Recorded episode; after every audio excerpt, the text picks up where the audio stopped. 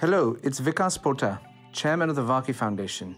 You are listening to a session from our Global Education and Skills Forum, a place where leading politicians, businesses, philanthropists, activists, and of course the world's best teachers share, debate, and discover new ways for education to transform our world. Keep the global conversation going and share your thoughts on the topics discussed with the hashtag GESF. Please welcome Mr. Blair and Mr. Osborne. George, see you.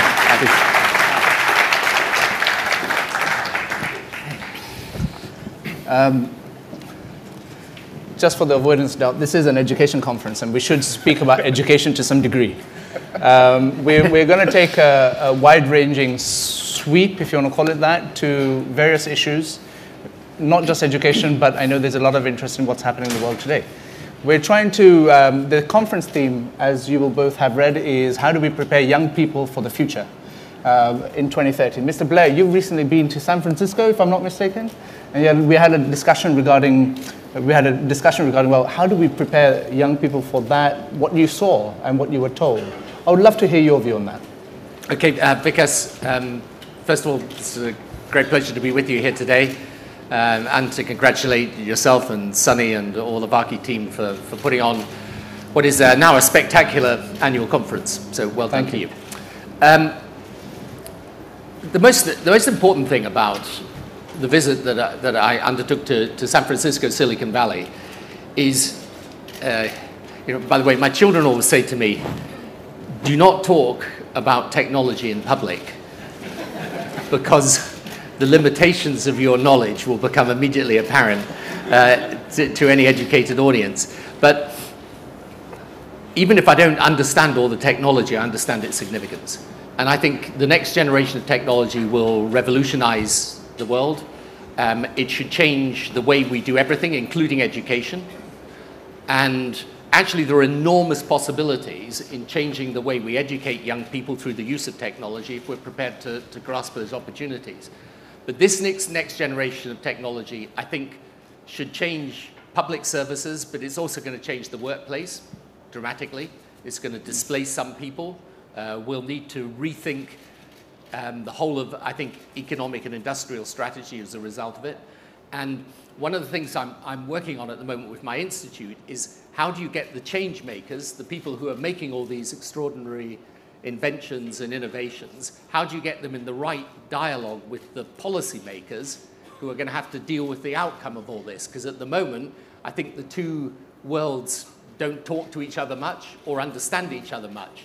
And the risk of that is that you end up with the opportunities not being accessed, the, the, the dangers and the challenges of it not being dealt with, and the policymakers actually ending up being hostile to the development of the technology when really, A, it's going to happen, and B, we should be embracing it and making it work for us. Mr. Osborne, sir, do you want to take a, take a, uh, how, t- take a look into your crystal ball as to what the future looks like and how we as educators should be preparing for it? Yeah, and let me echo what uh, Tony says, because about this amazing conference and what Sunny and the family have done. Um, having not been before, I'm, I'm blown away by it.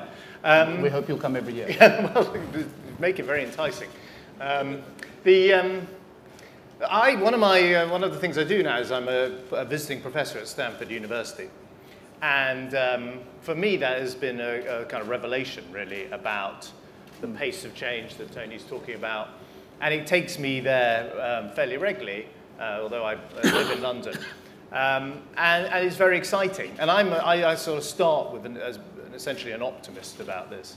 Uh, this. You know, this revolution in technology is brought about by human ingenuity and uh, free markets and liberal democracies, and you know that's a very exciting thing. And I, and I think the challenges it's going to present um, around employment and the like are, are entirely surmountable. I think, interestingly, at an education conference, the area which is, in a way, almost the sort of least changed in our society over the last hundred years is education. Mm. I think if you went into a classroom, I have teenage children, you went into their classroom today, you know, although they'd have a kind of interactive whiteboard and all of that, it would still look uh, very similar to a classroom 100 years ago. Yes. Uh, the, you know, and, and all this incredible change has not really hit the education sector yet with force. You've seen elements of it in the United States with things like the Khan Academy, but it's not really come yet to Western education systems, let alone education systems in the developing world. And I think that's really exciting because I think you know, one of the areas most ripe for change is education. Uh, one of the areas where technology can vastly improve the ability of a teacher to um, you know, address the needs of everyone in the class is technology. Uh, and one of the areas, if you're looking at all these Western economies, that you would say we need to do, you know, one sort of relatively straightforward thing you could do to improve the productivity of these economies would be to raise the education attainment levels. So for me, I think the, the coming technological revolution in education is going to be fascinating. I think one of the challenges, probably for all the people in the room, is going to be how public education systems are going to be able to accommodate that change, facilitate that change. And I think the Western democracy um, that, that pulls that off will get an uh, early advantage.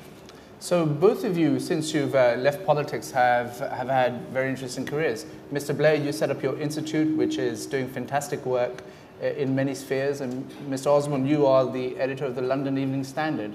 One of the things that we've been discussing over here is how do we, how do we raise the, the priority of education when it comes to national public systems of education? And Mr. Blair, you very famously, when you were asked your, your election um, commitments or your priorities, and you very famously used those three words. You want to repeat those first, just for nostalgia's sake? Oh, it's going to take me back. well, you can repeat them, George, but it's uh, education, education, education. So, hey! so how, how do we get, uh, the, the issue seems to be in terms of how do we get heads of government to take education more seriously? I mean, you may say, we met, and you said that actually education is regarded very well at the British uh, yeah, number 10 Downing Street on the cabinet table. Education secretaries of state are regarded as a, uh, is a very good job. But actually, when you look at the world over, does anyone really want to be an education minister? Um, I think more now than before. Look, I actually think most governments will tell you that education is a huge priority for them. It's not the same as making it a huge priority. Right, that's, that's the, the, the problem. And I think the difficulty, in a way, is that it's there, there are two aspects to this. The, the first is that education systems have grown up, as George was just saying, they've grown up with a legacy over a number of years. Changing that is actually quite difficult. There are elements within education systems very resistant to change, frankly. Um, and secondly, you know, we've got to think about education differently today in, in, in this sense partly because of the way the world is changing so fast. Today, you've got to educate young people to be creative thinkers. Right? In other words, it's not enough for them just to turn up and pass the exam. I mean, I've still got a, um, a, a, a my, my, my son is going through his final exams. And, you know, it's really interesting what's changed and what hasn't changed. I mean, what has changed is that he's there in front of his computer. The teacher isn't the source of knowledge for him. It's more like a guide for him about the knowledge he's pulling in off the internet and elsewhere. But what is still rather depressingly the same is that when you actually analyze what he needs to do, he needs to tick a certain number of boxes, basically. Um, but the creative thinking, the ability not just to absorb information and then regurgitate it, but to make sense of it, to think about it, to question it. I think that is, that's where education policy's got to, to go today. And it's got to go to a much more individualized sense of learning as well with, with young people because, you know, young, one of the things that we've learned about education over time is young people have different capabilities of learning, but also in different subjects at different stages. And to be able to keep pace with that is, is one important thing that technology can enable, but we're, I think we're a long way off doing that. But the other thing for a country like Britain today is education is a major part of our economy. I mean, what we do in terms of transferring educational um, content and teaching around the world is a huge part of the, of the modern British economy. So what I would say is, yes, you know, and look, we, we made a lot of changes we, we did um, when I was Prime Minister and, and, and as a government. However, if I was back in power today, I think I'd be taking an even more revolutionary approach to the whole question of teaching and education and looking at how you take it from being something that, yes, it is a great priority of the government. I think, along with one or two other policy areas, it is the single most transformative thing you can do for a country today. And if you take, you know, if you take any first world country today, you don't get to be a first world country without at least a minimum level of education. And every country that wants to stay in that top rank is going to have to be thinking about how they educate the next generation of children to a far higher quality in a far better way. I think it means a transformation of the teaching profession and its status and standing within society. Um, I mean, again, there were certain things that we did with this when I was in office, but I think today I'd be, again, taking an even more revolutionary position. And one of the things about your prize here and so on is that it kind of, it, it's actually putting on the global map, okay, this is, this is something where we, we give prizes for sort of physics and you know the, the Nobel prizes for peace and so on and so forth. But education, to have a great educator today, is to have someone integral to the future of your country. So I, I would say to you, yes, I think most governments do say that education is a big priority, but I think we've got a massive distance to go before that, that vision is translated into a reality, which is translated into what the children actually learn in the classroom. Same question? Want to come back to your question, um, I think the, certainly, let me I'll speak for British politics. I think the status of the Education Secretary has definitely gone up over the 20 years or so that I've been involved in politics and is one of the plum jobs in the British government because it's seen as you know, um, so important to the country's future. And uh, Tony Blair did a very good job, I think, in elevating the status of education in government policy.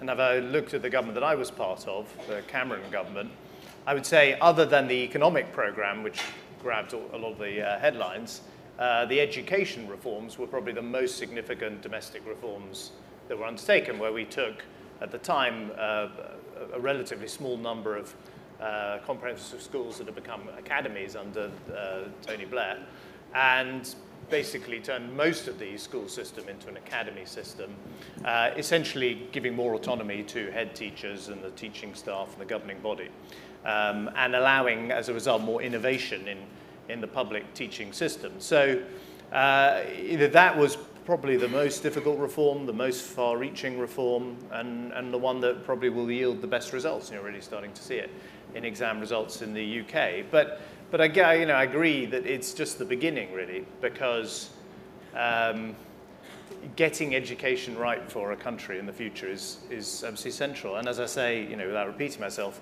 there's so much sort of technological advance which you don't yet see, I don't think, in most classrooms, in most schools, in most places in the world.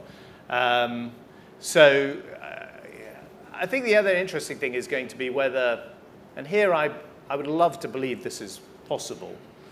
Um, you are able to extend education beyond the school years and the university years into this through life education. And I suspect, you know, in many events here at this conference, people are talking about through life education, mm. and it's one of the responses to the technological revolution. You know, how do you take the 50 year old truck driver in the United States and, and turn them into a web designer? I think that's going to be really difficult, frankly. Um, in the history of human uh, societies, in the history of the West, at least in the last hundred years, of taking people whose industries have become redundant and often through sort of technological change or globalization or whatever, and giving them and you know re- retooling them, repurposing them, giving them additional education. Although all politicians of all political persuasions have talked about it, and it's often described as the kind of Cinderella subject, and the, the truth is no one's really, that at least to my knowledge, cracked that problem. You know, pe- people of my age are very difficult to take in and reprogram bluntly and re-educate and uh, give them a new, um, you know, trade in life. And um, And so that I think is going to be that's another big challenge for education. How do you take the you know the 45 year old, 50 year old person whose profession has just been um, you know essentially eliminated by the internet or new technology and, and don't just sort of park them on you know retirement benefits or or you know tragically in Britain in the past sometimes sickness benefits have been used for this and in other um, we see it in the United States. So that is a big, big challenge, which I don't think we've even begun to crack uh, in the education world or in the political world. Yeah, no, I, I, completely agree with that. I think this is, this is, this is a big, big challenge. I mean, the learning through life is, is going to become even more important. And it, it's hard because you're, you are asking people to think quite differently about their own future and their prospects. And um, I remember when I was, actually, when I was Prime Minister, and we wanted to highlight the importance of sort of uh, adult retraining programs. And I, I, went to do a on a course in my constituency, and I was sat next to one of the long-term unemployed, and they would. would they, I, I was actually learning about technology myself for the, pretty much for the first time. So every so often during the course of the, the session, they would do these sort of tests you know, to see how you, how you were assimilating these new skills. And I noticed that this, the guy who was, I was sitting next to was getting increasingly agitated. And I said to him after a time, I said, look, you know, no need to be nervous. You know, I know I'm prime minister, but you know, normal person, blah blah blah. and he, he, said, he said to yeah, me, right, yeah, yeah. you know, he said to me, um, no, that's not what's making me nervous. He said, what's making me nervous is, he said that they keep giving us these tests, and he said, actually, I'm outperforming you considerably, and you, are prime minister, and I'm long term unemployed, and I'm thinking, what's happened to the country here? But um, so, I mean, I think, I, I think you know, it's a really interesting thing about government today. If you take a step back and say, what are the things that would transform a modern developed country, take it to the next level? And I think you can identify uh, several things. I think one obvious thing that has not changed is obviously macroeconomic stability, a decent business environment, and so on and so forth. The second thing is probably infrastructure. You know, I think if I was back in government today, I would take an almost 19th century view of infrastructure. You've got to just renew the infrastructure of the country in a major, major way for today's world, um, both, both in terms of the, the internet and, and access to technology, but also the actual physical infrastructure. And then the third thing would be education. Now, if you took if you took those three things and just focused on them relentlessly as a government, if you're in a modern developed country, those are probably the three single biggest determinants of whether you succeed or fail. But at every level, in particular in education, whether it's early years, schools, universities, you know, skills through life, if you measure where we need to be and where we are, I think the gap's still very, very large. One of the, one of the features of this conference has been um, the engagement of young people um, to our everyday lives. People say that young people are not engaged with politics. Um, they, don't, you know, they spend all their time on Facebook or whatever it is that they do, Snapchat. You know, this year we've had um, three remarkable young people who are in the audience um, standing over there who were caught up in the Parkland shooting and uh, they came and told their stories. And you know, one of the things that I wanted to ask you was, what is the what is the you were both on the remaining side of the Brexit referendum. What is the role that young people can play in in averting this crisis? That's assuming we can. So I'd yeah. also love your view on that. Assuming it's a crisis as well, there'd be plenty of people in Britain who wouldn't agree. Um, Is, are you one of them? no. um, well, first of all, I, sadly I, I, missed the session, but I have been told uh, by my friend Jitesh about the remarkable presentation that you three made. And I, I, I, mean, it's unimaginable the horror that you went through or the suffering of your uh, classmates. But I think the way that, for some reason, this tragic school shooting has turned into a political movement in the United States is, a, is brilliant. I mean, it's just simply brilliant. And, and of course, it is, it's rather than just mourning the death of your classmates, uh, to sort of turn their, that tragedy into a positive force for change is brilliant. And even in a system where you're told you can never get any changes in gun control, the fact that it feels like it's at least inching forward, certainly for the first time I've been aware of, is, uh, is down to you. And so, that, first of all, uh, congratulations on that. And second, look, there, I think young people engage in issues. They don't always see politics or you know, what happens in the Congress or the House of Commons or the French National Assembly as um, relevant to those issues, although I would argue as someone who uh, gave much of my life to politics that of course it is ultimately where those decisions are decided. But I don't see any sort of disengagement amongst young people in the things that they care about that shape our world, uh, whether it's you know, climate change or, as we were just saying, gun control, or indeed uh, issues around um, diversity, uh, gay rights, immigration, and in the UK's case, our relationship with the European Union.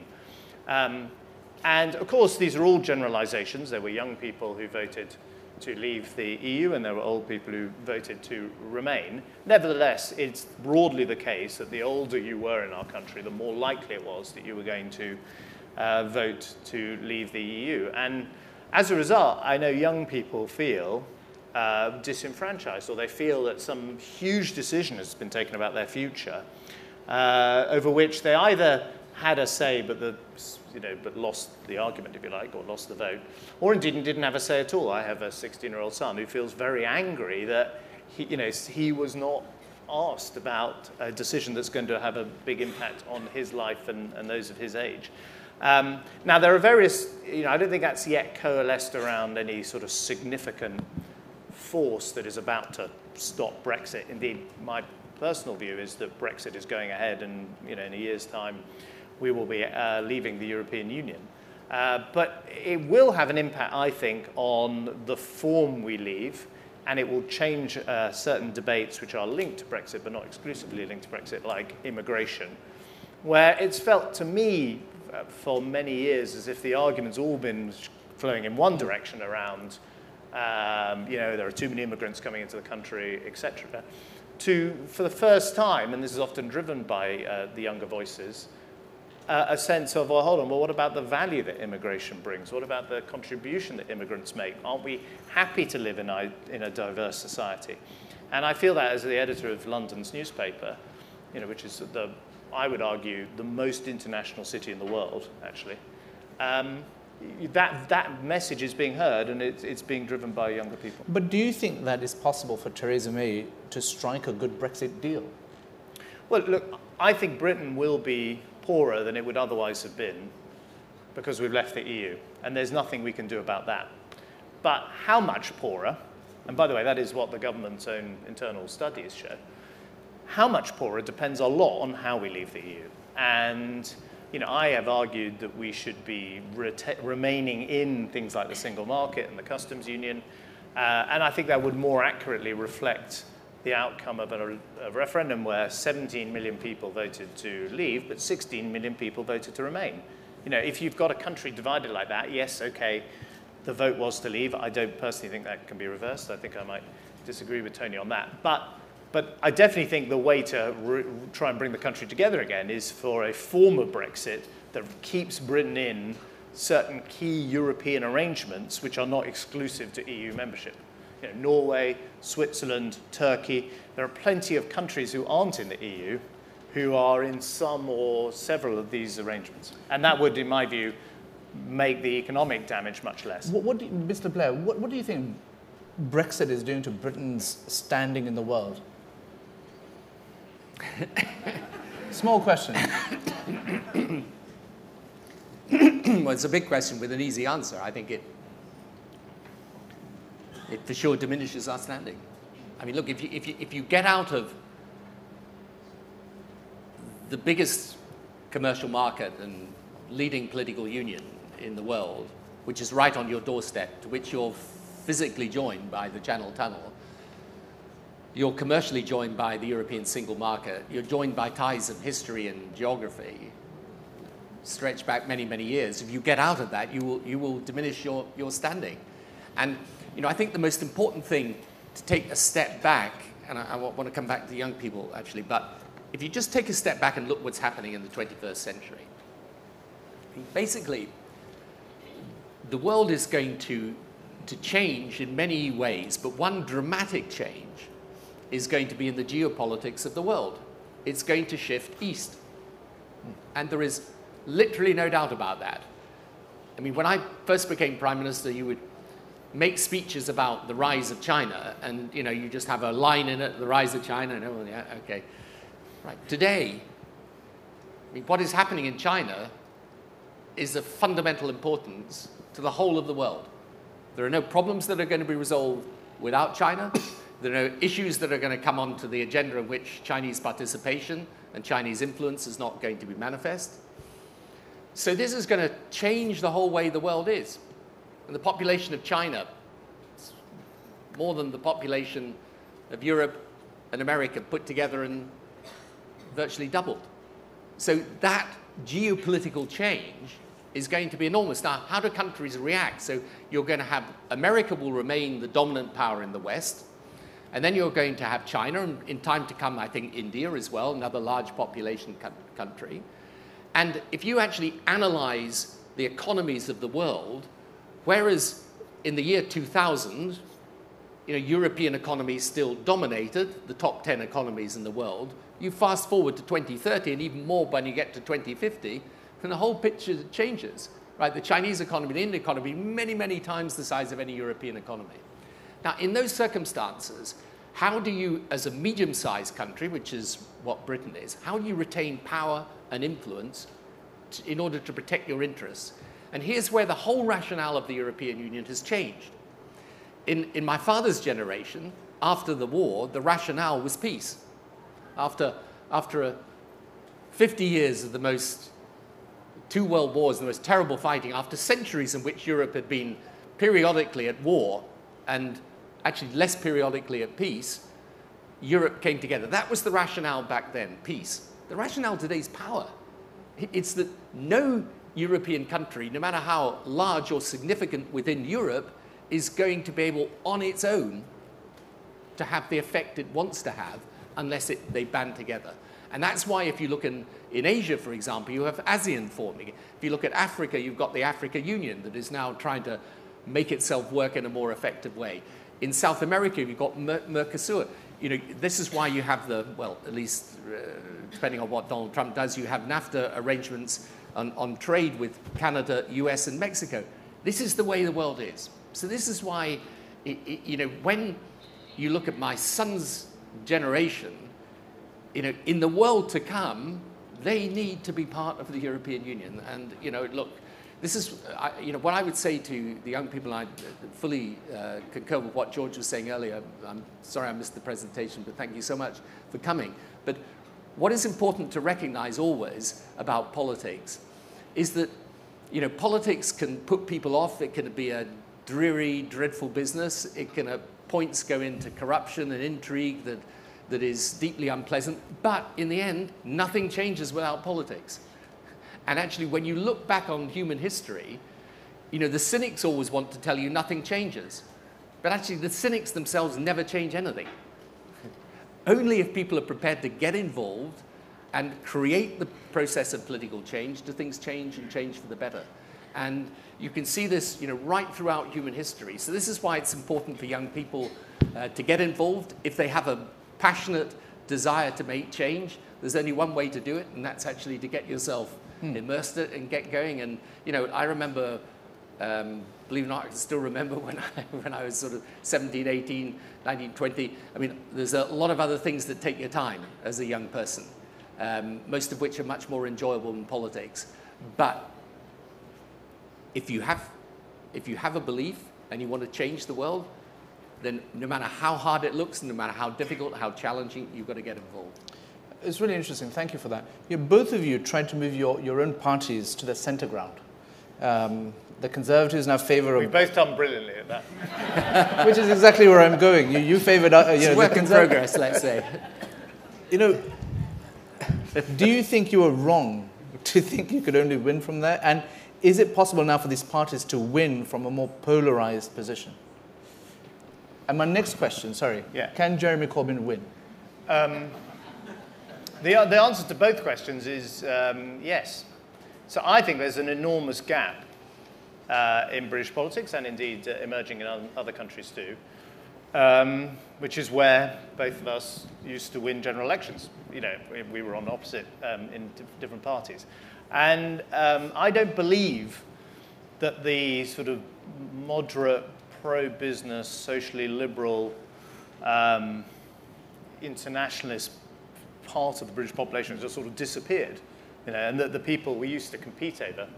Um, in fact, I was, I was saying on my way here that um, when we were fighting general elections against each other, uh, although thankfully I didn't quite get crushed by the Blair steamroller, um, I had to deal with his successor, which was a bit easier. But, um, but um, we, you know, we, we used to, they were all, there was always a, a, name for these families that we were competing over, and they were called, you know, they were originally Essex man, and then it was Worcester woman, and then it was Florida families. And, and I was thinking this morning, walking around the result, that the, the British people here at this resort were exactly the sort of people who would be thinking, well, I might vote Conservative, I might vote Labour, and they were up for grabs. And you know, I don't think that has disappeared in British politics. Now, for a variety of reasons, which I can go into, um, you know, the impact of a financial crisis, the technological change we've been talking about, uh, the issue of Brexit.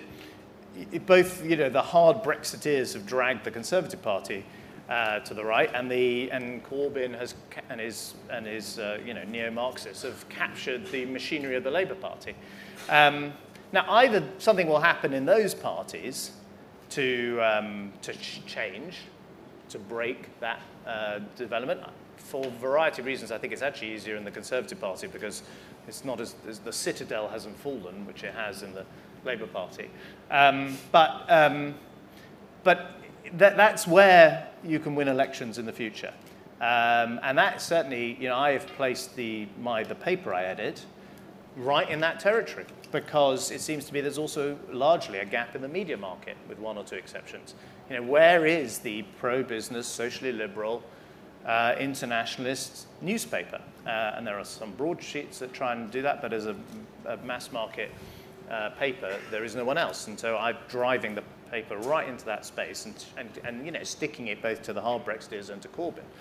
Now, all of that said, um, of course, you know, Jeremy Corbyn uh, is, you know, did well at the last election in Britain. There are only seven seats that the Conservatives um, can lose, either to Labour or the Liberal Democrats, for their, the Conservative government to fall in Britain. Uh, and the Conservatives will be seeking a fourth term at the next general election, which has historically been very difficult to achieve. So the Conservatives cannot take victory for granted and certainly cannot say, you know, you, you know, the other guy is so bad, you've got to vote for us, right? No one in a marketplace, you don't go, my product might not be great, but you should see the other guys. You know, um, and we are just going to have to massively up our game, because uh, uh, I'm still a member of the Conservative Party, uh, if, um, if we're uh, going to see a Conservative government re-elected, defying essentially the, the sort of historical uh, odds. That said, in my view, if Labour was led by anyone other than Jeremy Corbyn, pretty much, uh, I mean, I could think of 100 Labour MPs and that's being conservative. I could think of 100, 200, almost anyone leading that party other than Jeremy Corbyn would be doing much better now because you know, they would be 15, 20 points ahead in the opinion polls.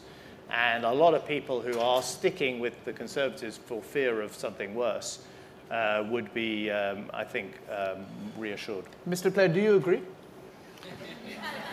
um, well, I, I agree. Uh, I, first of all, I, I agree that it's possible today to win not from the centre. Um, I still don't think it's wise, but I think it's possible. I think politics has changed in a pretty radical and fundamental way um, for uh, different reasons, um, some of which are objective to do with the financial crisis and so on, um, stagnating incomes of, of um, of a large section of the population, some of which are subjective. I mean, personally, I think social media is a revolutionary phenomenon. I mean, we're talking about technology, but I think it changes the whole way the political debate operates. And, you know, the thing about social media is that it's, um, let me choose my words carefully. Uh, I mean, one of the first things that you learn in politics is that those that shout loudest don't necessarily deserve to be heard most. That's not social media. There's a lot of loud shouting. And what that does is it, it, creates situations in which, if you're not careful, and especially where the media then follows this trend, the conventional media, you end up with two groups of people who are very polarized and very separate from each other, who aren't talking to each other, listening to each other, and actually, if you're not careful, not liking each other. Right?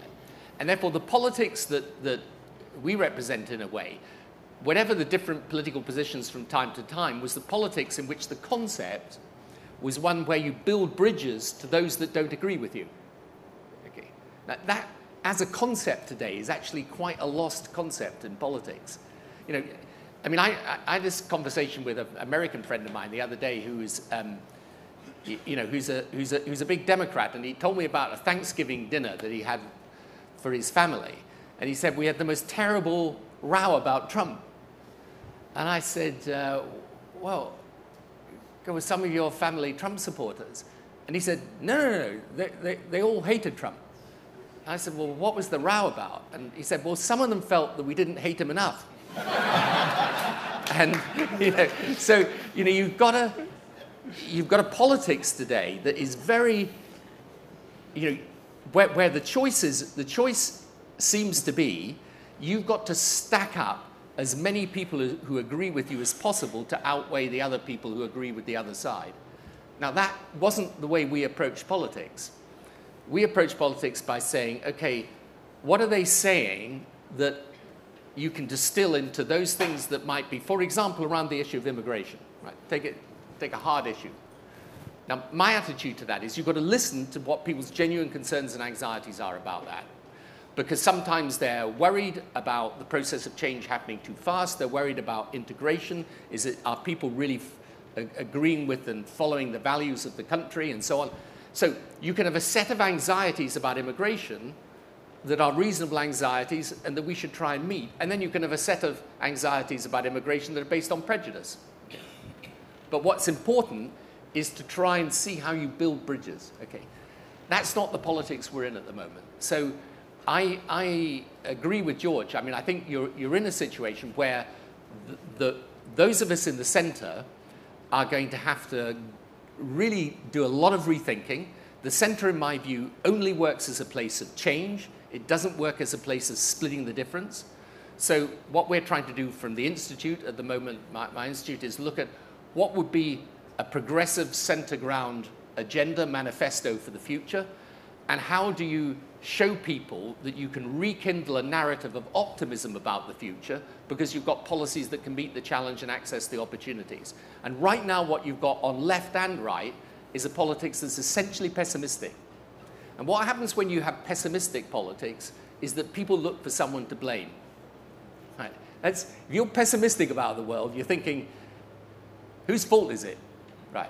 And that's why you, you have bits of the left going anti business, bits of the right really targeting, targeting immigrants, and neither is really dealing with the challenges of the future. So, this is what I think. And the, the simple answer to can Jeremy Corbyn win an election? Yeah, he can. And that's not the, the issue. The issue is, is you know, what is the, what is the way people from that progressive center ground position can actually offer an alternative to that, what I would say is actually strangely quite an old fashioned form of leftist position, but nonetheless is appearing to large numbers of people as something new. Thank you so much for that. You made my next question quite easy to ask, which is about the transatlantic alliance. Uh, what kind of shape do you think that's in today? Uh, it's difficult, but it remains more important than anything else for the reasons I was saying earlier. I mean, if you've got this enormous power rising in the East, and let's be clear what's on offer. You know, I, look, I personally am an admirer of the, the, the, quality of the Chinese leadership, and I think they're trying to do the right things for their country and so on and so forth. But don't be under any doubt, especially as a result of recent changes. This is an alternative model of politics. And what you're finding round the world today is that liberal democracy as a concept is under challenge. And people are saying, you know, even within our own systems, people are saying, you know what, maybe a strongman's a better way of running the thing. If you don't have to worry about these parliaments and a free hmm. media and all the rest of it, and you just get on and you, you do what you, you think. Okay, so in this, in this day and age, as the 21st century develops, that transatlantic alliance with America and Europe, leave aside, you know, whoever ever may be president from time to time or prime minister from time to time, that transatlantic alliance is, in my view, fundamentally important because ultimately it represents not just a set of interests but a set of values. Uh, Mr. Osborne, uh, we, we speak a lot about, as Mr. Blair said, you know, who can hate President Trump more? I mean, that is the analogy used. Rather than ask you, you know, do you, do you, what policies you think are a little mm. bit ridiculous? Are there any policies that either of you actually agree with of the Trump administration? Well, I think um, there's quite a lot of the Trump administration policies which are, I think, more orthodox than the president would lead you to believe. Um, I think any Republican president uh, would have attempted to pass a significant tax cut. The congressional Republicans have been talking about it for years. Paul Ryan, the Speaker of Congress, have been uh, devising various plans, and the tax cut that was passed, which you can either agree with or not agree with. Personally, I think it's going to make America very competitive in, with the corporate tax changes. Uh, and it is similar to what I tried to do in Britain of cutting the corporate tax rate. Um, I think you know that is a pretty orthodox Republican policy. Deregulation is a pretty orthodox Republican policy. You might not agree with it, but it, you can't complain that it's somehow just Trump. And even on trade, where I think you know America's heading in the wrong direction, of course Hillary Clinton in her campaign was saying NAFTA's made, you know, is, is, is, unfair against the United States and, you know, we're not going to go ahead with the TPP, the Trans-Pacific Partnership.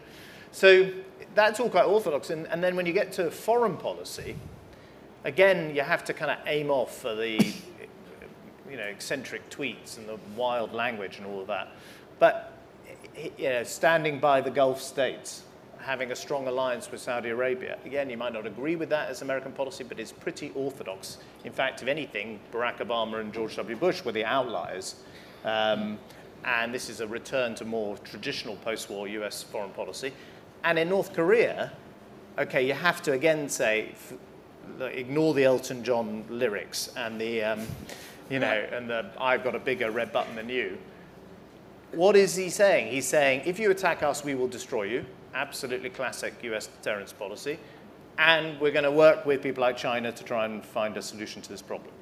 So it's, it's the sort of, some, sort of beneath the, the surface, quite a lot of what the, this administration does is not so uh, strange. But, but the problem for you know, our successors in the British government, and this would be equally true in, if we went to Paris or Berlin or Tokyo or, or indeed potentially here, is it's, it's just very unpredictable at the top.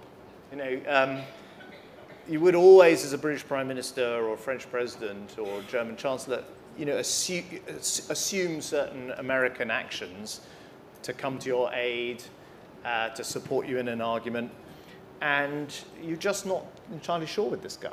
You know, um, and Donald Trump, it was quite early on, but nevertheless, his presidency, you know, tweeted out that Britain should appoint Nigel Farage as our ambassador to Washington, the leader of our, you know, sort of pop, populist far-right uh, party, UKIP. Now, you know, you don't expect your kind of close ally to be saying your political opponent should be our ambassador in Washington.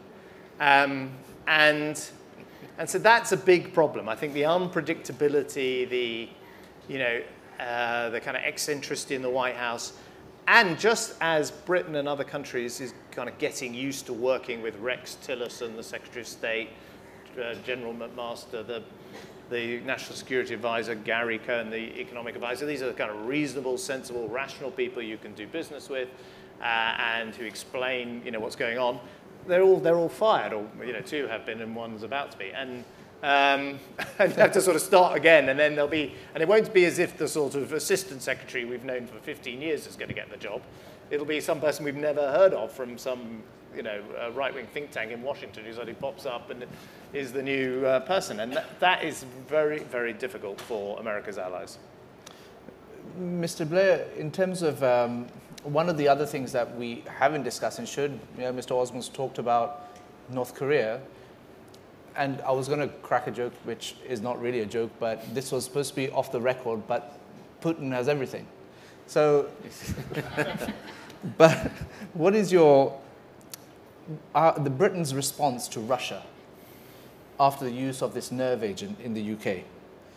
Do you think you would have done something different? Would you have been tougher?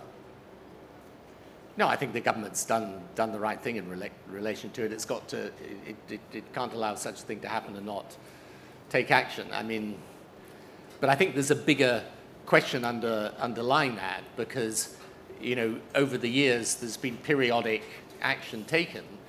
What this shows, to go back to your earlier question, is the importance of, of the alliance and the importance of having the allies in, in conversation with each other where they're able to, to work out a strategy for keeping the West strong because you are defending certain values. And I think the single biggest problem with the, the way the US is operating at the moment is that it's, it's clear what its interests are, but the US has always been a, a representative of certain values, and that is what is important. And you know, I remember the conversations I had with American presidents over, over the years, you know, you were able to have a relationship in which you were, whatever differences there were, you wanted to manage because you realized the rest of, in the rest of the picture, it was so important to have that cooperation that nothing should stand in the way of it. And that's what's tough now. But isn't America too close to Russia? Well, I don't think it's close to Russia at a sort of institutional level, I mean, I think it, in fact they're, what they say is pretty tough. Um, and I've really no idea about all this stuff to do with the, the Mueller investigation and so on. But I, as I say, I don't think that's really the point. I think the point is how does the West, how does the West present itself in a unified way so that as this century progresses, it's clear that we are prepared to defend the model of liberal democracy as the right form of government yes. and are and, and believe in it sufficiently uh, ourselves. And that means, frankly, protecting the institutions of the state. Um, you know, it means protecting, for example, the rule of law. I mean, the more I, you know, seen of the world, because of the work we do in many different countries around the world, not, not least in, in Africa, I mean, I have become passionate around the rule of law because I think it's just so important for a country to realize when your citizens are up in front of a court and they've got an independent judiciary. I mean, this is a massive thing that many, many billions of people in the world don't, don't have access to. So when we're defending these values, or like a free media, look, you know, I'm very critical of aspects of the way that the media behave today, but I still think a free media is a vital part of a free society. And, you know, this is, I think we, we need to understand, and this is what worries me about the present position of the US, we need to understand going forward, and I think we really, we haven't got, got our heads around this, our value system in a fundamental way is going to be challenged in the 21st century. There are going to be powerful countries that, go, that are going to say, you know what, our way of doing things is better and different than yours. And that's not happened uh, since the Soviet Union. And even that, you have to go back several centuries before there was a power in the East that was able to rival the powers in the West. So we're, we're in a new world today, and that's why it's important that these values are kept, are kept clear and kept maintained and kept supported. Thank you. I'm going to ask one more question before I ask some of our, uh, our attendees to perhaps pose a few. If I can just ask my colleagues at the back to have microphones on the ready, and we'll take a couple of questions. Uh, it would be remiss of me not to go back to education. And in particular, one of the things that's really um, caught everyone's eyes and actually had a universal reaction to is this whole thing about President Trump saying that teachers should be armed in classrooms. I mean, I do want to get your comment on that. Well, I have to say it is so alien to uh, any way that a European would think that it's sort of difficult to comprehend, and even more difficult to comprehend that it has apparently kind of won him quite a lot of support in the United States. Um, I mean, um, Britain had a terrible school massacre uh, when Tony Blair was the opposition leader, I think, uh, in a Scottish town called Dunblane. Uh, and the response of Britain was to ban handguns. handguns existed for, you couldn't buy assault rifles in Britain, so that wasn't even an issue. But, um, you know, handguns are designed and built for one purpose, to kill other human beings. They're not used for sport or hunting or shooting things, you know, uh, like deer or birds, if you don't want to do that kind of thing. So, you know, it, they're literally built, and we, and we banned them in Britain. And there was a bit of fuss at the time from sort of sporting clubs and the like. But um, as a result, uh, Britain has one of the lowest gun, um, you know, uh, you, the fewest number of guns in its society. And indeed, one of the reasons, I remember when, um, when I was in the Britain's National Security Council, one of our primary protections against uh, mass shootings, either of the kind that tragically happened in Florida recently or um, uh, you know, a sort of a terrorist attack is they're just unbelievably difficult to get hold of machine guns in Britain. Um, so I have to say, I know we're obviously a million miles away from that in the United States, but thanks to the good work of the students, uh, there is at least some forward progress in there. But uh, the idea in Britain or France or Germany that you would arm teachers is, I'm afraid, totally bizarre. Agree? Nothing to add. Thank you. We're going to go to the gentleman. Please stand and introduce yourself. Uh, hi there, I'm Ed Dorrell. I'm Deputy Editor of the TES. That's the Times Education Supplement. Um, I just wondered whether either of you had any opinions on whether you thought Brexit was a symptom of the failure of education. Uh, I mean, look, there are perfectly educated people who voted for Brexit. Um, no, I don't agree with them, but I don't think education per se is, is, is the problem.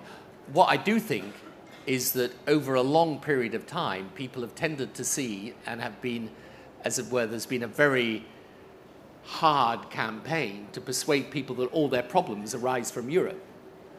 You know, one of the things that fascinating to me is when people say we want to take control back of our laws. And you know, I say to people, look, I was prime minister for 10 years. I honestly can't think of a law I was desperate to pass that Europe told me I couldn't, or that I was forced to pass that I didn't want to. Now, maybe around some of the things around the edges on VAT and so on, maybe. But actually, if you go back through the speeches of chancellors and prime ministers, either for the budget or for the Queen's speech, which are the two big events where legislation's announced, it's very hard to see it. So, education in the broad sense, I think, yeah, it's a pity that people, I think, strangely, in this past two years, as a result of all the debate around Brexit, people are learning a lot more about Europe and and and maybe this will make it make a difference when, as as I hope, we get to the point where people say, look, once we see the alternative to European Union membership, we want to have a vote on it. So then I think it'll be very important. But I don't, I don't personally think you can point to our education system per se as the, as the, as the, the, the, the problem. But I, um, but I certainly, I certainly hope and believe that over the next few months, we get to the point where it's accepted that before we take an irrevocable step and we actually leave in March next year, people have the chance to have a say on whatever deal the government comes up with. I mean, it's, it's, it's statistically the case that if you had a university degree, you were more likely to vote uh, Remain in the referendum. But I don't think you therefore should say the education system failed and led to a bunch of sort of ignorant voters who voted for Brexit. I think the voters who voted for Brexit, you know, felt, or the vast majority of them felt, that this was a solution to somehow shielding them or protecting them from uh, changes in the economy and globalization, for which, because they perhaps didn't have university degrees, they were least equipped to um, handle or were more likely to be casualties of. Um, so it, it, might have been, um, you know, at least in their minds, a more sort of rational response. Um, and, uh, you know, and, the, and I think the kind of challenge of making people understand that this technology is a force for good. It's not something to be afraid of. We can work with it to create better jobs and higher incomes for people is a, is a big challenge for those of us who are you know, believers essentially in technological progress. Thank you. We're going to go over here. Please, um, please stand. Sally Warder from the Press Association. Um, you kind of touched upon this. Um, how severe do you think the threat from Russia is, and do you think Jeremy Corbyn is naive to that threat? What shall I do the Russia one? Um, well, uh, I think you know not everyone in this room will necessarily understand this, but as far as you know we can see, and we certainly had no plausible alternative explanation, the Russian state or elements of the Russian state ordered an attempted assassination in the United Kingdom a couple of weeks ago using a chemical weapon which was barely known to exist and certainly has never been used. And indeed, it's the first use of chemical weapons uh, on the European continent since the Second World War. So it is a pretty staggering thing that happened, and indeed has led to uh, further investigations which suggest there may have been other assassination attempts uh, on British soil. Uh, and we know there was a successful assassination uh, of someone called uh, Litvinenko a, a, decade ago using, a, uh, using radioactive material. Um, so no state can tolerate that. no alliance of Western states can accept that. I mean, it is completely out with the law, well, the rule of law in our own country, of course, around murder, and international accepted norms, which is you don't go and assassinate people on other, you know, in other countries, um, or indeed in your own, preferably. Um, and so, so the, the problem then is, um, what do you do next? And unless you're prepared to go to war with that country, which obviously we would not want to do the, with Russia, uh, you have to operate within the constraints of diplomatic uh, expulsions, uh, sanctions against individuals and, and, state entities, and the like. And I think, um, you know, I, people in Britain would know I'm not, you know, an um, completely um, enthusiastic supporter of Mrs. May. But um, I think she has done a pretty good job. You know, she has, uh, she has ratcheted up uh, the um, the response. She has expelled Russian diplomats, and she has got to think. Uh, uh, this is, I think, an often missed point. What, what do I, how do I react to the Russian reaction? You know, so she's got to keep further options in her locker to uh, make sure that uh, you can um, increase the pressure. Um, whether this will change Russian behavior and the uh, thinking of Vladimir Putin, you know, I, I think even I suspect Mrs. May thinks that that will be difficult to do, but you have to, you have to demonstrate a, a, a tough response. I mean, because there's no other option. And Jeremy Corbyn's behavior has frankly been disgraceful. You know, he has ended up sounding like an apologist for the Russian regime, and he's perfectly entitled to, um, you know, raise questions about the government's response. Uh, he is the opposition leader, and we have an opposition in a democracy precisely to raise questions. But to appear as a kind of apologist to the Russian regime or to suggest that somehow Russia was framed in some elaborate kind of conspiracy involving MI6 and the CIA and all that, you know, is just nonsense and has kind of further reminded people of his unsuitability to be prime minister, in my view. I'm going to take a couple more questions, Mr. Blair, if that's okay. I know one of the young people from Florida, Lewis, is it? Lewis? Is actually uh, from Coventry, if I'm not mistaken. Yes. Do you want to ask your question, sir? Um, yeah, so in the wake of what happened, a lot of my students and I became very politically active, and we were really helped by the presence of the media.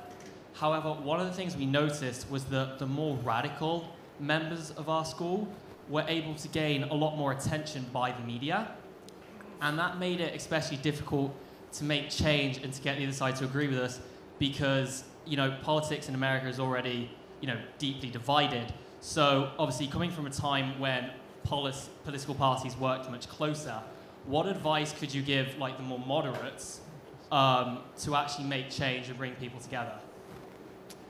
That's a really uh, that's a great question, you know, because it, it, it is you could take not just your issue but many other issues and, and have the same discussion. I mean, my advice is is to keep going and to make sure that by reaching larger numbers of lawmakers who will listen to a, a, a, moderate and sensible case, you know, you will in the end break through. And, you know, there, there are many there are many examples I can remember from the time I was prime minister when if you were a decision maker, you were wanting to make change. The manner in which the people asking for the change asked for it was an important component of allowing you to make the change. Okay? So to give you from a completely diff- two examples from completely different issues, when we wanted to introduce a minimum wage in the UK, which, believe it or not, had been a subject of enormous controversy over the years, the fact that we managed to put together a coalition of people that included employers as well as employees who were asking for that allowed us to overcome a lot of the opposition because it looked like we were making a reasonable case and we were trying to understand what possible objections there were and overcome them. See? So we succeeded. I mean, for 100 years, people have been trying to implement it, and, and we did it. Another example was on, on the issue of gay rights, where, again, it's impossible to recognize this now. Unfortunately, this is now part of the political consensus between Labour and Conservative in the UK. But back in the 80s, it was a fiercely fought over issue. But the way that campaign was mounted when I was in office by those people who were leading it made it easier for us to bring over people to our side in the campaign because they, it was done in a sensible and thoughtful way that understood some of the objections of the other side and tried to persuade rather than bludgeon. Right? And this is the, the, the, the essence of good politics is, and I can give you another example actually, which is over overseas aid and development. You know, I always say to people, the fact that, that, that you had a, a, a movement where people were prepared to come in and say, look, we understand what the problems are in getting more public spending to aid and development, but here's the case for it, and this is what you can do, rather than sort of what I call the kind of finger jabbing um, exercise, which simply polarizes the politicians. And you know, you, you can get a round of applause at a meeting much easier by going heavy, but if you actually want to achieve an outcome, you've got to try and persuade some people. You've got to bring over those who are persuadable. And, you know, I think this is, you know, my advice would be keep going with what you're doing and try and find some of those people who may be at the moment opposed to what you're advocating but are persuadable. Try and bring some of those on side and get them to articulate that. And the other thing which is really difficult to do, really, really difficult to do, is sometimes you've also got to be prepared to speak up against those people who, frankly, are more interested in getting, you know, their face on the TV and being, you know, uh, someone who, as I say, is going to get the round of applause at the meeting than actually achieve the objective. And it's a very tough thing to do, particularly on a sensitive issue. But ultimately, you know, my experience of political change is it comes about when you've got a good cause well pursued. But history is littered with great causes badly pursued that don't, that don't achieve a result. So I think it's a really difficult thing that you're engaged in, but it's really important to do it. And you know, you should know that you have the good wishes, I'm sure, of all the people here, but also, you know, when you think of what you can actually do, the most important thing in politics is not what you've said when all is finished, it's what you've actually done. And the only way you're going to do that is in the way you've just described. Would you like to?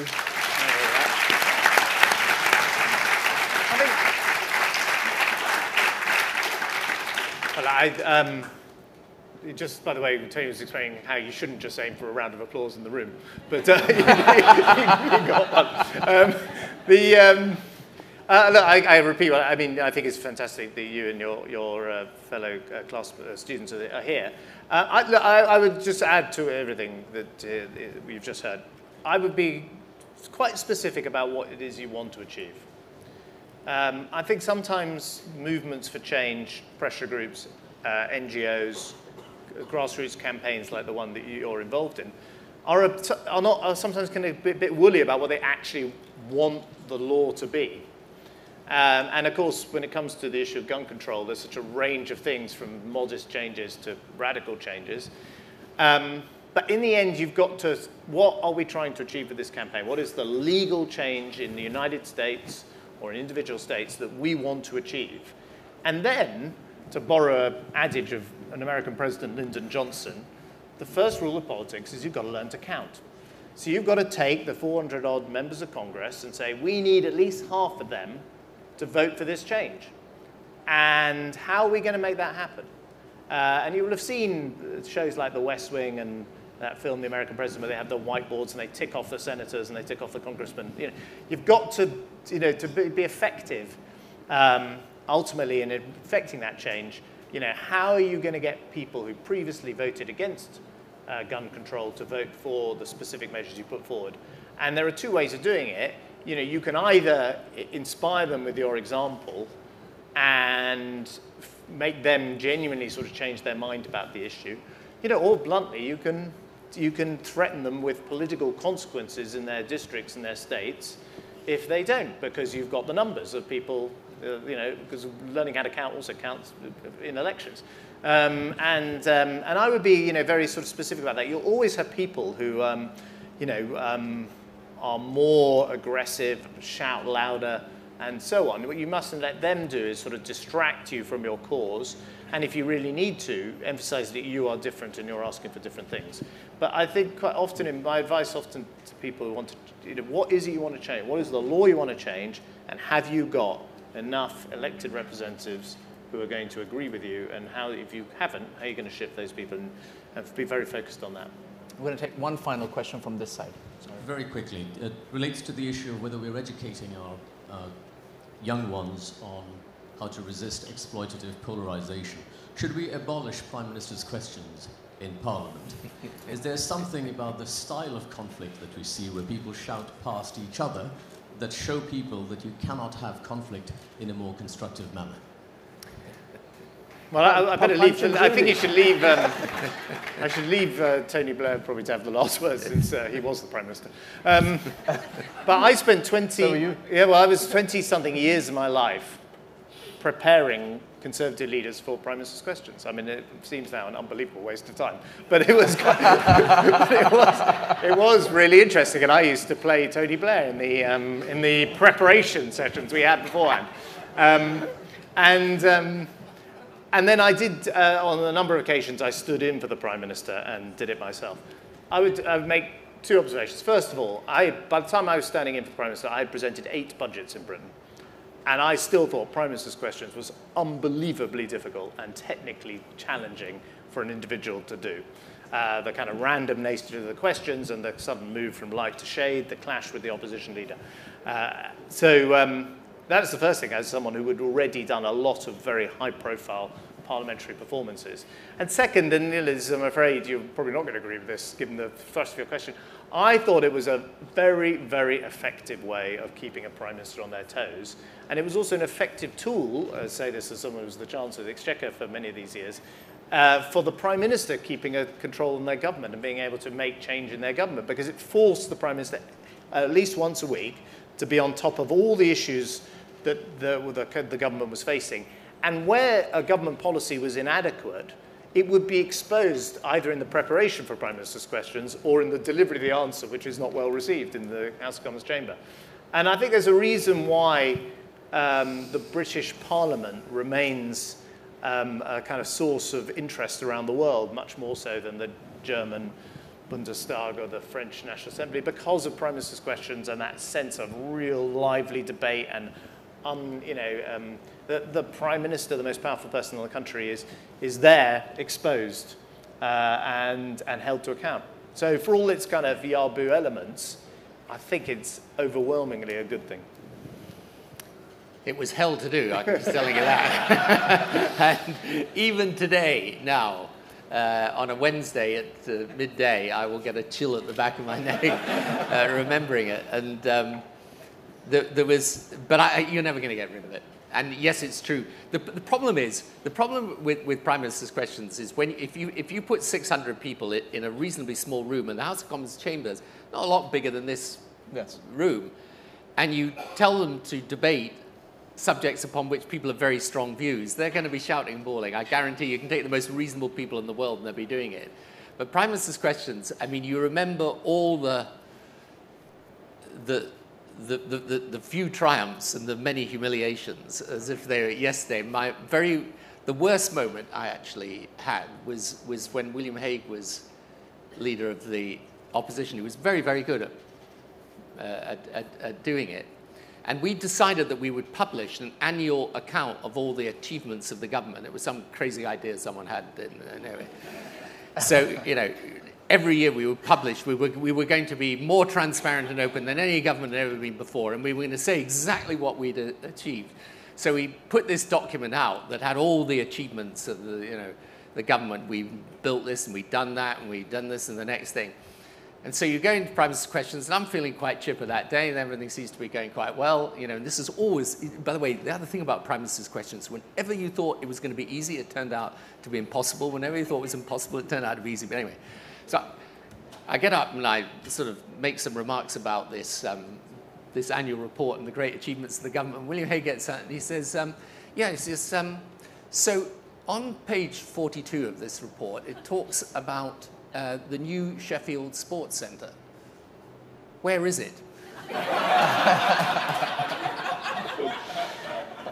he just sat down, right.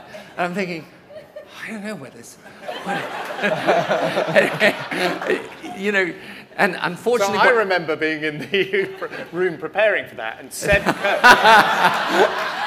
so Sebastian Coe, who's now president of International Athletics, uh, was then working for William Hague, and, and we were all in the room, me and William, and, and he said, Well, I come from Sheffield and I'm interested in sports. It doesn't exist. we couldn't believe, it was like we'd discovered gold. Yeah. well, thank you for that, George. Uh, so there you go. Ladies and gentlemen, before I. Uh